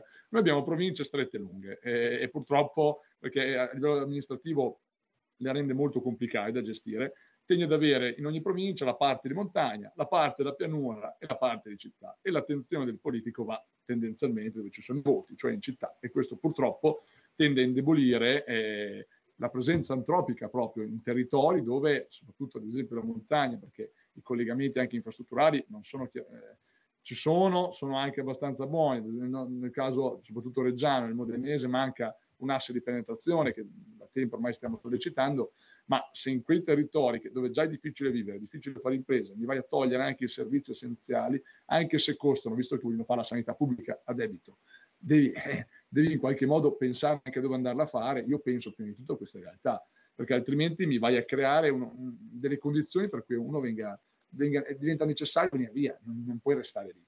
Eh, per quanto riguarda invece la questione della SIGFO, eh, che, dire, insomma, ci hanno creduto forse un po' troppo in un progetto che evidentemente già in altri paesi, perché se non sbaglio anche in Germania hanno avuto problemi questa azienda, quindi questa joint venture sino, sino americana, quindi bisogna capire cosa, cosa, cosa, stiano facendo in giro per il mondo, ma evidentemente ci hanno creduto un po' troppo quando le cose le porta Prodi, si tende a crederci, a, a sopravvalutarle forse un po' troppo, poi alla fine all'atto pratico si raccolgono i risultati. Comunque ci tengo a precisare che i colleghi di Reggio sul tema sono, sono fatti sentire, sono, sono ferrati. E come naturalmente l'invito di Radio Libertà è quello di, di, di, seguire la politica della Lega e del centrodestra eh, cercando sui social gli esponenti della Lega. È facilissimo, in questo caso Stefano Bargi si trova ovunque. E poi chiaramente diamo fastidio, e l'abbiamo capito che diamo fastidio non soltanto a livello regionale, anche a livello nazionale, poco poco, ma si capisce. E, e c'è qualcuno che mi scrive: vandalizzata la sede della Lega di Modena. Ordinaria amministrazione, ma mica poi tanto, eh? c'è sempre da incazzarsi, Bargi, sempre noi di mezzo. Ma devo dire che era da un po' che non accadevano episodi di questo tipo, almeno nel modenese e invece siamo risvegliati l'altra mattina con queste scritte, insomma, fossiamo la Lega, assassini, assassini, non ho ben capito di chi è della verità, ma questo, questo è un po' eh, l'andazzo, evidentemente a qualcuno dà ancora, dà ancora fastidio la Lega, perché ormai credevo fosse, fossimo anche un po' sdoganati come partito, evidentemente eh, nelle zone diciamo dove c'è una, dire, una resistenza molto più forte dal punto di vista della, del vecchio andamento politico, eh, è un po' più difficile togliere eh, questa, questa, visione negativa dell'avversario. Eh, Modena di sicuro è uno dei centri principali di, di, di, un, modello, di un, modello, emiliano che su, su, su queste realtà si poggia e questo è quello che portiamo a casa. Comunque niente di grave, abbiamo fatto le denunce dovute, cancelleremo queste scritte, ma diciamo che non è questo il modo che, eh, che intendiamo noi di fare confronto politico. Assolutamente, eh, sarebbe bello riuscire a confrontarci. Stiamo inquadrando adesso eh, ciò che è avvenuto qui nel Milanese e gli studenti di un liceo del Milanese. Inquadriamo, inquadriamo questo cartello, inquadriamo questo cartello. Gli studenti del Calvini che hanno invitato l'eurodeputata della Lega Tovaglieri a parlare di Europa, ma eh, ci sono i professori della scuola che hanno fatto una lettera dicendo no, è in- inopportuno ospitare l'eurodeputata Tovaglieri. Poi vabbè abbiamo scoperto che la preside di questa scuola casualmente era un attivista, è un attivista o lo era forse del Partito Democratico, Sem- sempre sempre lì. Ma ci abbiamo, ci abbiamo ancora due minuti e, e Stefano Bargi, eh, un'altra eurofollia che speriamo eh, di superare eh, la storia triste delle case green. Come, come pensi che finirà questa triste storia?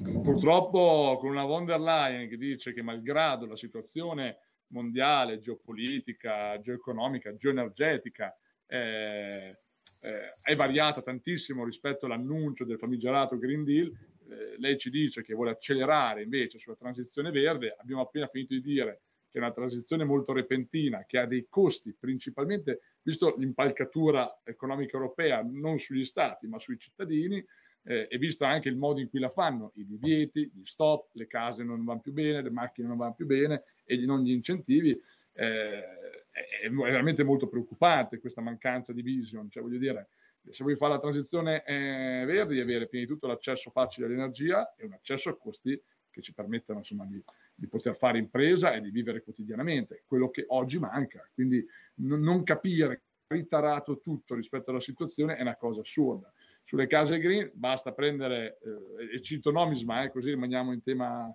in tema Prodi magari, no? che è spesso usato come eh, in realtà insomma, una, una, una, realtà molto seria, però viene utilizzata spesso anche dalla Regione Emilia Romagna per la raccolta di dati, per la statistica. E, eh, Davide Tabarelli di Nomisma qualche mese fa ha proprio, detto, ha proprio fatto il calcolo su quanto impatta il settore residenziale europeo rispetto alle eh, emissioni di CO2 a livello mondiale, eh, siamo a meno dell'1%. Quindi stiamo facendo una manovra incredibile, con dei costi molto forti, soprattutto per chi come noi ha le concezioni di vita di acquistare la casa, che è una mentalità diversa dai paesi del nord Europa anglosassoni. E so che a loro c'è sempre questa cosa un po' strisciante che non gli piace, questa immobilizzazione di risorse da parte delle famiglie, è meglio che abbia un fondo la casa, poi tu paghi l'affitto, così va a reddito, no? Ci sono queste differenze di mentalità molto forti, ma se vogliamo tutelare il nostro modello, eh, ragazzi, non possiamo tacere su questo. Le case di classe G hanno perso il 30% di valore non appena è stata lanciata questa, questa proposta. Vuol dire, non, cioè, il problema non è facciamo, non inquiniamo, questo siamo d'accordo tutti. Il problema è arriviamoci senza lasciarci dei morti alle spalle. E queste sono le parole su cui bisogna meditare. Ma qui ci fermiamo almeno per oggi e come al solito è stato un piacere ospitare Stefano Bargi, consigliere regionale della Lega in Emilia Romagna. Stefano, ci ribecchiamo certamente nelle prossime settimane. Molto volentieri, grazie e un saluto a chi ci ascolta.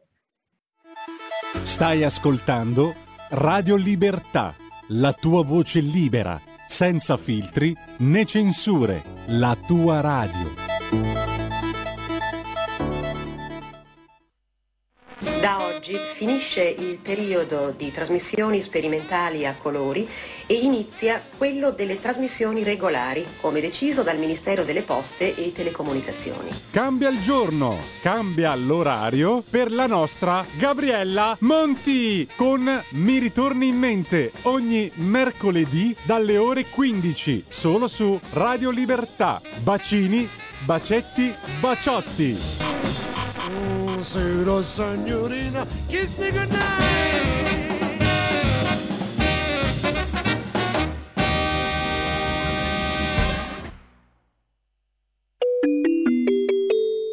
Qui Parlamento. Da tempo pendenti e che rischiano, ove le domande siano accolte, di determinare un ingente sborso di denaro per le casse pubbliche. Proprio per questo il Governo ha condizionato l'intera operazione alla stipula di, di, di atti negoziali di rinuncia ai contenziosi pendenti, azzerando in tal modo il rischio di una possibile soccombenza in tali contenziosi, nei quali lo Stato è coinvolto da anni a causa dell'inerzia dei governi precedenti purtroppo.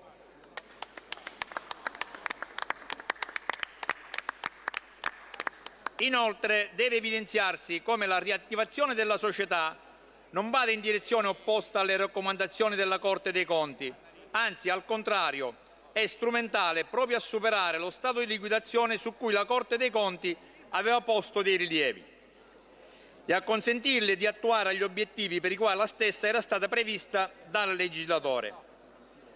Per quanto riguarda le disposizioni sulle progettazioni e realizzazione dell'opera, si tratta di norme la cui urgenza è legata all'esigenza di inserire l'opera nell'allegato dell'infrastruttura al DEF, che è stato approvato ieri dal Consiglio dei Ministri e tale passaggio appare infatti essenziale per garantire un compito inquadramento dell'opera nell'ambito della programmazione economica e finanziaria.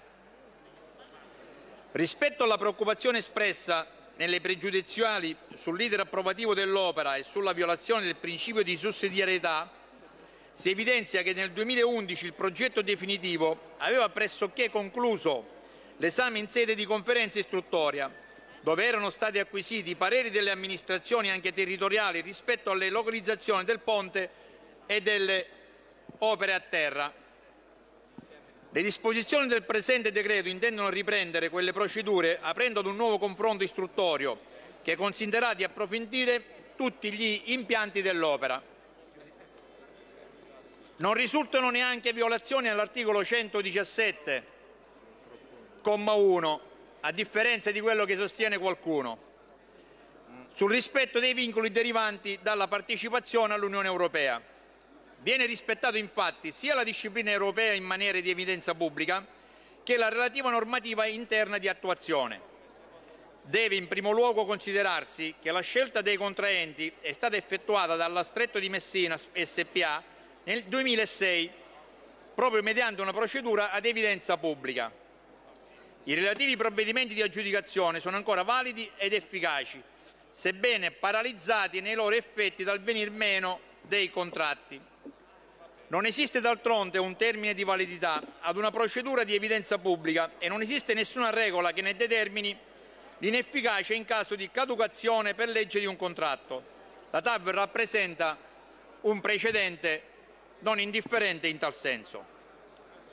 In secondo luogo, va evidenziato che l'articolo 4,5 del decreto prevede esplicitamente che gli atti aggiuntivi stipulati dallo Stretto di Messina con le parti private dovranno rispettare i limiti imposti dalle previsioni del diritto euro-unitario in tema di adeguamento dei contratti.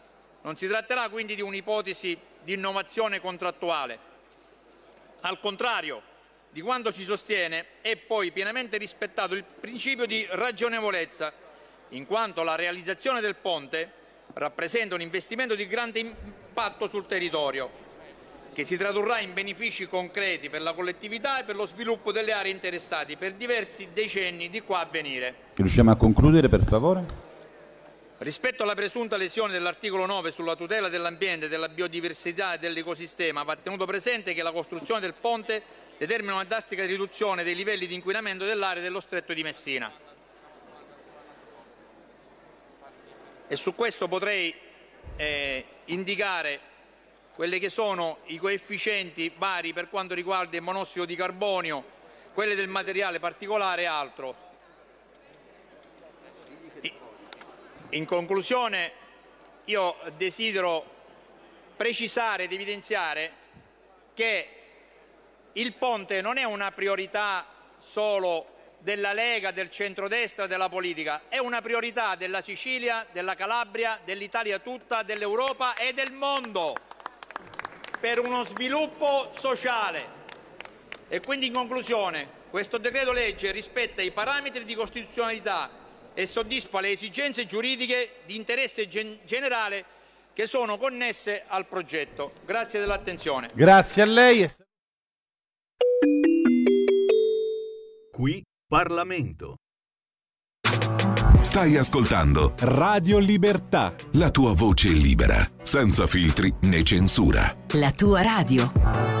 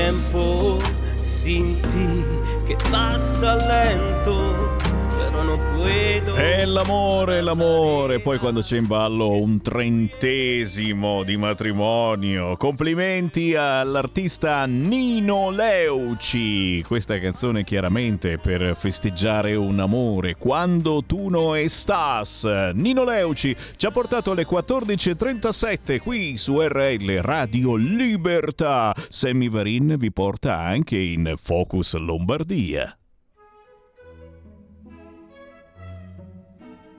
Va ora in onda Focus Lombardia. E non possiamo far finta di niente, c'è una data sul calendario che abbiamo fissato, una data importante anche se passa sotto traccia in questo momento a livello nazionale e avremo, avremo delle notizie bomba per quella data. La data è quella del 14-15 maggio, quando si voterà in molte importanti località italiane, realtà importanti come ad esempio Brescia. Signori, il candidato del centrodestra per fare il sindaco in quel di Brescia si chiama Fabio Rolfi. Ciao Fabio!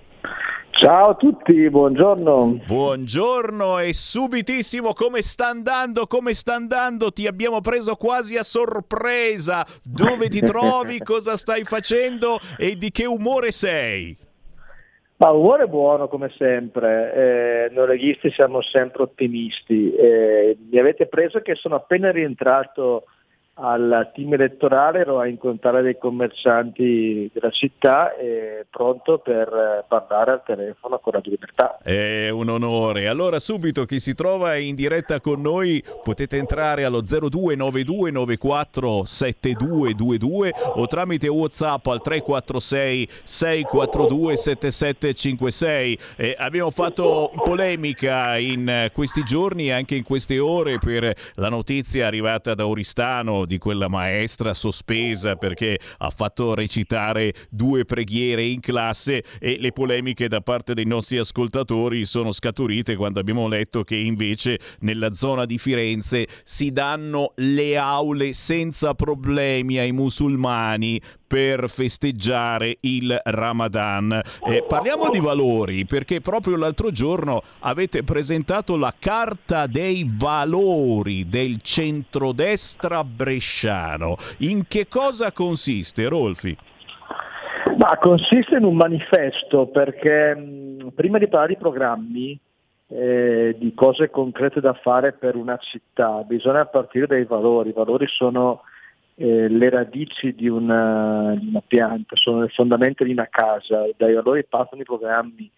Eh, sono dieci valori in cui ci riconosciamo che abbiamo firmato tutti insieme, tutte le sei liste che sostengono eh, la mia candidatura eh, hanno contribuito a scriverli e li hanno firmati pubblicamente, perché su alcuni temi noi saremo irreprensibili, quali? Eh, il fatto che la sicurezza è un valore, senza sicurezza non c'è libertà, quindi ci impegneremo per fare in modo che i bresciani e le bresciane si sentano sicuri in ogni quartiere della città ad ogni ora.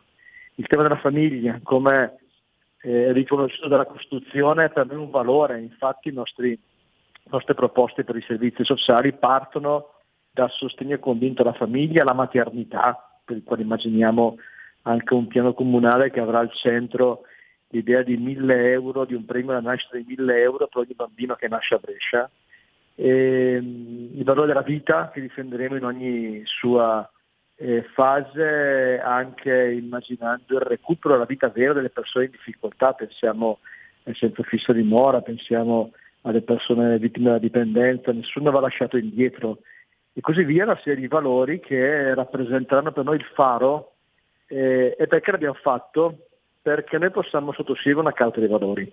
A sinistra, tra massimalisti da Schlen, eh, com- nuovi comunisti, grillini, eh, piuttosto che calendiani convertiti sulla via della Schlen, eh, fanno fatica a sottoscrivere il documento dei valori. Noi lo facciamo.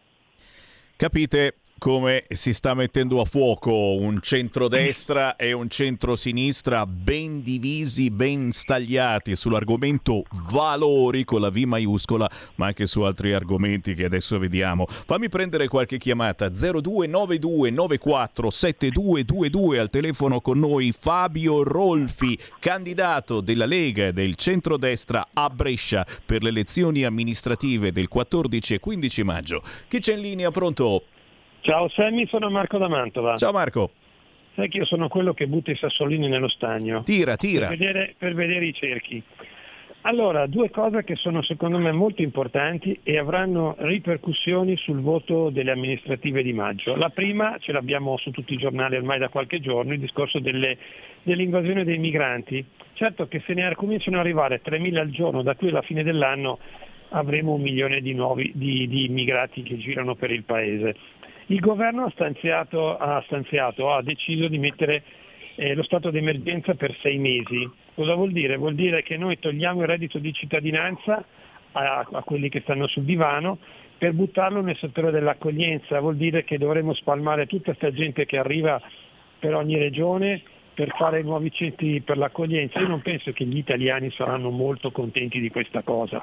Non vorrei che dietro ci fosse il discorso legato all'abbassamento dei salari perché avremo un sacco di gente in giro per le strade e questo inciderà parecchio se il governo non starà attento sulle prossime amministrative. La seconda cosa riguarda il discorso del DEF. Si voleva fare tutto, alla fine praticamente ci riduciamo che non facciamo niente perché? Perché non vorrei che il nostro governo avesse, che noi fossimo al governo, ma in pratica il potere ce l'ha ancora la sinistra. In Europa controlla ancora tutto, ci costringe indipendentemente dal nostro volere, a fare quello che avrebbe fatto un governo Draghi. Speriamo che non sia come la penso io, ma così la vedo veramente male. In bocca al lupo comunque a Rolfi. Grazie, grazie Marco da Mantova. Un altro intervento allo 0292947222. Pronto? Eccoci. Ciao, sono io, volevo parla- intervenire. Prego. Ah, Sammy, Sammy, sei tu? Sì, sì, ti ascoltiamo. Sì, ciao, sono Walter dal Friuli Venezia Giulia, ciao. P- prego. Eccoci qua. Allora, io volevo dare un suggerimento dal punto di vista emozionale, ma che però non è soltanto emozionale, ma è qualcosa che ha molto a che fare con il principio per il quale noi abbiamo iniziato a votare Lega e Vai.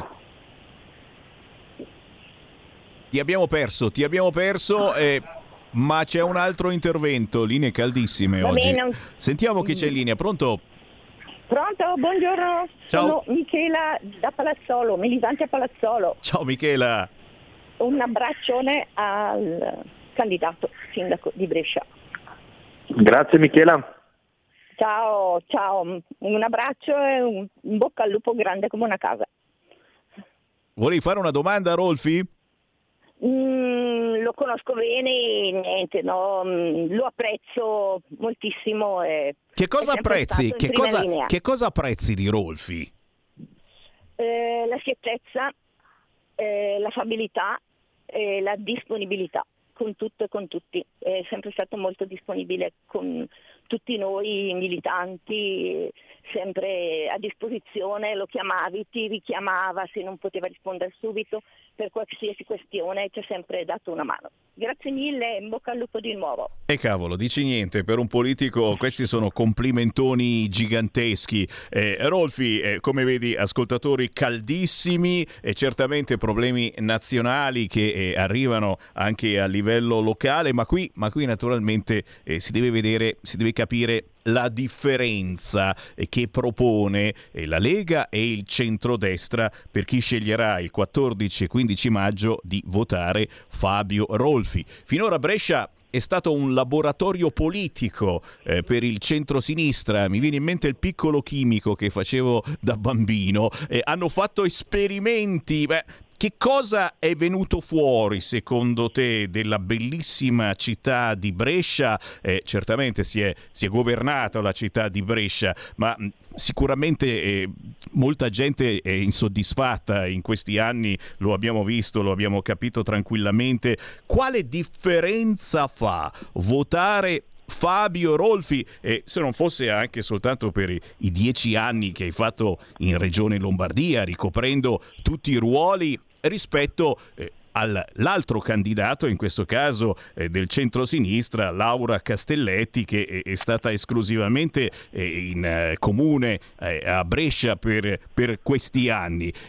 Questa è una delle differenze, ma che cosa offre il centrodestra eh, di diverso rispetto a questo laboratorio politico che il centrosinistra ha fatto a Brescia, eh, generando parecchia gente delusa?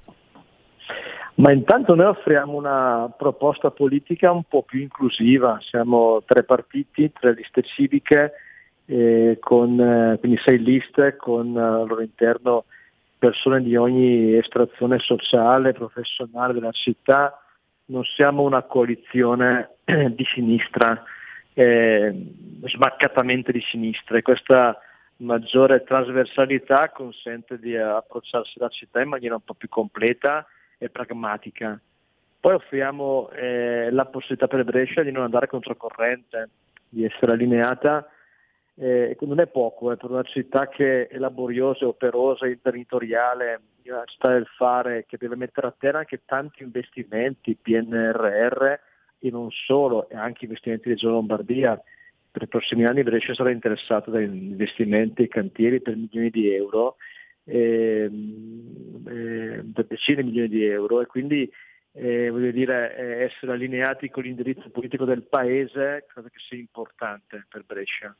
Noi possiamo parlare direttamente con Regione, con il Governo, avremo già venerdì la presenza del Ministro Locatelli, sabato del Presidente Fontana, insomma Brescia deve essere protagonista in Lombardia, in Italia e non solo per quello che rappresenta il territorio bresciano. Parliamo della eh, terza provincia eh, per PIL prodotto eh, in Italia e la seconda città della Lombardia, per cui non stiamo parlando di una normale città di provincia, tutt'altro. Ehm, e poi noi possiamo offrire, dobbiamo offrire una visione un po' più eh, alta e ambiziosa. Eh, Brescia è una città in cui non si vive male, sono problemi eh, comuni anche a altre città, qui si respira un po' di più il tema della sicurezza, questo lo sappiamo molto bene, specialmente in alcuni quartieri, però è una città che ha un po' smesso di sognare, abbiamo tantissimi ragazzi universitari che vanno a studiare fuori Brescia, che vanno poi a vivere a Milano,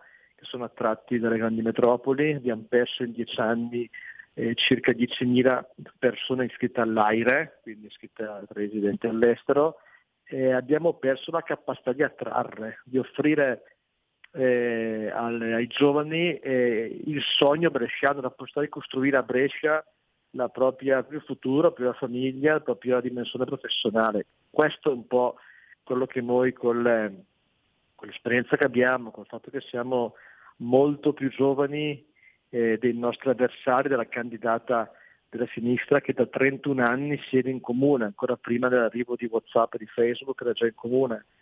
Eh, possiamo offrire la capacità e la volontà e il desiderio di essere più ambiziosi e offrire a questa città una dimensione di sviluppo che significa anche immaginare una nuova vocazione produttiva, perché Brescia comunque è certo capitale della cultura, vogliamo che sia una città turistica e culturale, ma rimane il capoluogo di una grande provincia produttiva che deve sapersi rinnovare rispetto alle sfide che bisogna affrontare nei prossimi anni. Avete capito? Avete capito, signori? Torniamo a sognare, ma soprattutto facciamo squadra. È un appuntamento imperdibile questo per fare squadra con la regione Lombardia e con Roma. Signori, è un treno che passa e bisogna prenderlo assolutamente. Noi prendiamo invece l'ultima chiamata allo 0292947222 con noi Fabio Rolfi, candidato della Lega e del centrodestra a Brescia per le elezioni amministrative del 14 e 15 maggio. Pronto? Pronto, eh, Giancarlo da Brescia. Ciao.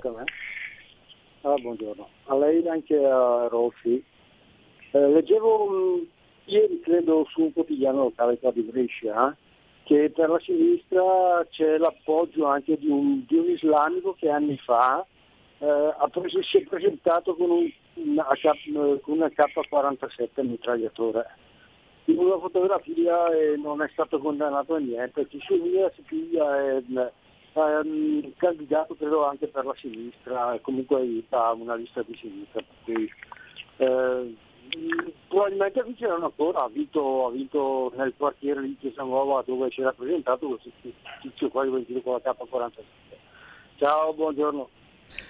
Grazie. E poi io rincaro la dose e sono arrivati un fracco di messaggini, non riesco a leggerteli tutti, però giustamente qualcuno eh, ci fa notare eh, il modello Slane che dice no agli inceneritori. Eh, cosa ne pensa il PD in quel di Brescia degli inceneritori? E poi aggiungiamo anche le multe per chi imbratta le opere d'arte, ragazzi. Capite come mh, ci sono proprio due blocchi importantissimi sul green, sul no alle auto dal 2035, sono, sono, sono robe incredibili che, che mh, è, è, facile decidere votare di qua o votare di là, le motivazioni assolutamente ci sono, ma mi fanno notare anche che hai avuto incoraggiamenti anche dal presidente del Vittoriale, Giordano Bruno Guerri, tifa per te, un approccio civico importantissimo. E non ultime a proposito di straniere, molte comunità di stranieri eh, che si sono sentite usate elettoralmente dalla sinistra e che hanno scelto te. È vero Rolfi? Sì, abbiamo all'interno delle nostre liste, delle, delle tre liste civiche, eh, praticamente rappresentanti tutte le comunità straniere, dai marocchini ai rumeni ai, agli ucraini anche, eh, per cui siamo ampiamente inclusivi Ovviamente abbiamo scelto candidati che non vanno alle feste, alle feste con i Kalashnikov, ma persone insomma, inserite che lavorano e che rispettano la legge e che hanno scelto con noi di impegnarsi a un nuovo patto di legalità, perché l'integrazione, o meglio ancora l'inclusione nella città che, che, ti accoglie avviene riconoscendo la legalità, rispettando le regole. Questi candidati e candidate lo fanno ogni giorno lavorando, mandando i figli a scuola, pagando le tasse, quindi eh, la dimostrazione è che non, non, è una prerogativa della sinistra rapportarsi con eh, le comunità immigrate.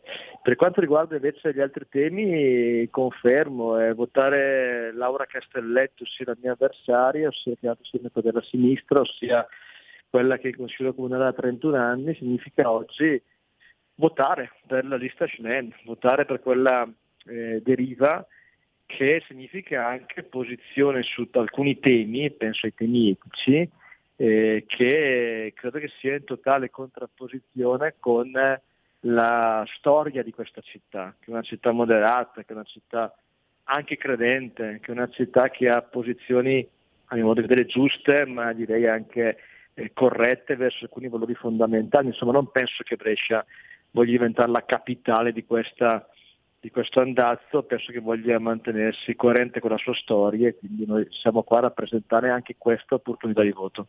E noi, e noi come monitoriamo tutte le regioni italiane, monitoriamo certamente la Lombardia e Brescia. Per il 14 e 15 di maggio, candidato della Lega e del centrodestra Fabio Rolfi. Fabio, naturalmente buon lavoro e invito i nostri ascoltatori a seguirti sui social perché, come ricordavi, gli appuntamenti importanti non mancano questo venerdì 14 aprile, ad esempio alle 18.30, un aperitivo senza barriere con il ministro per le disabilità Alessandra Locatelli. Grazie davvero Rolfi, buon lavoro! Grazie, buona giornata a voi. E buona giornata ai nostri radioascoltatori. Io me ne vado, torno domani ore 13, tra pochissimo la musica di Gabriella Monti. Avete ascoltato Potere al Popolo.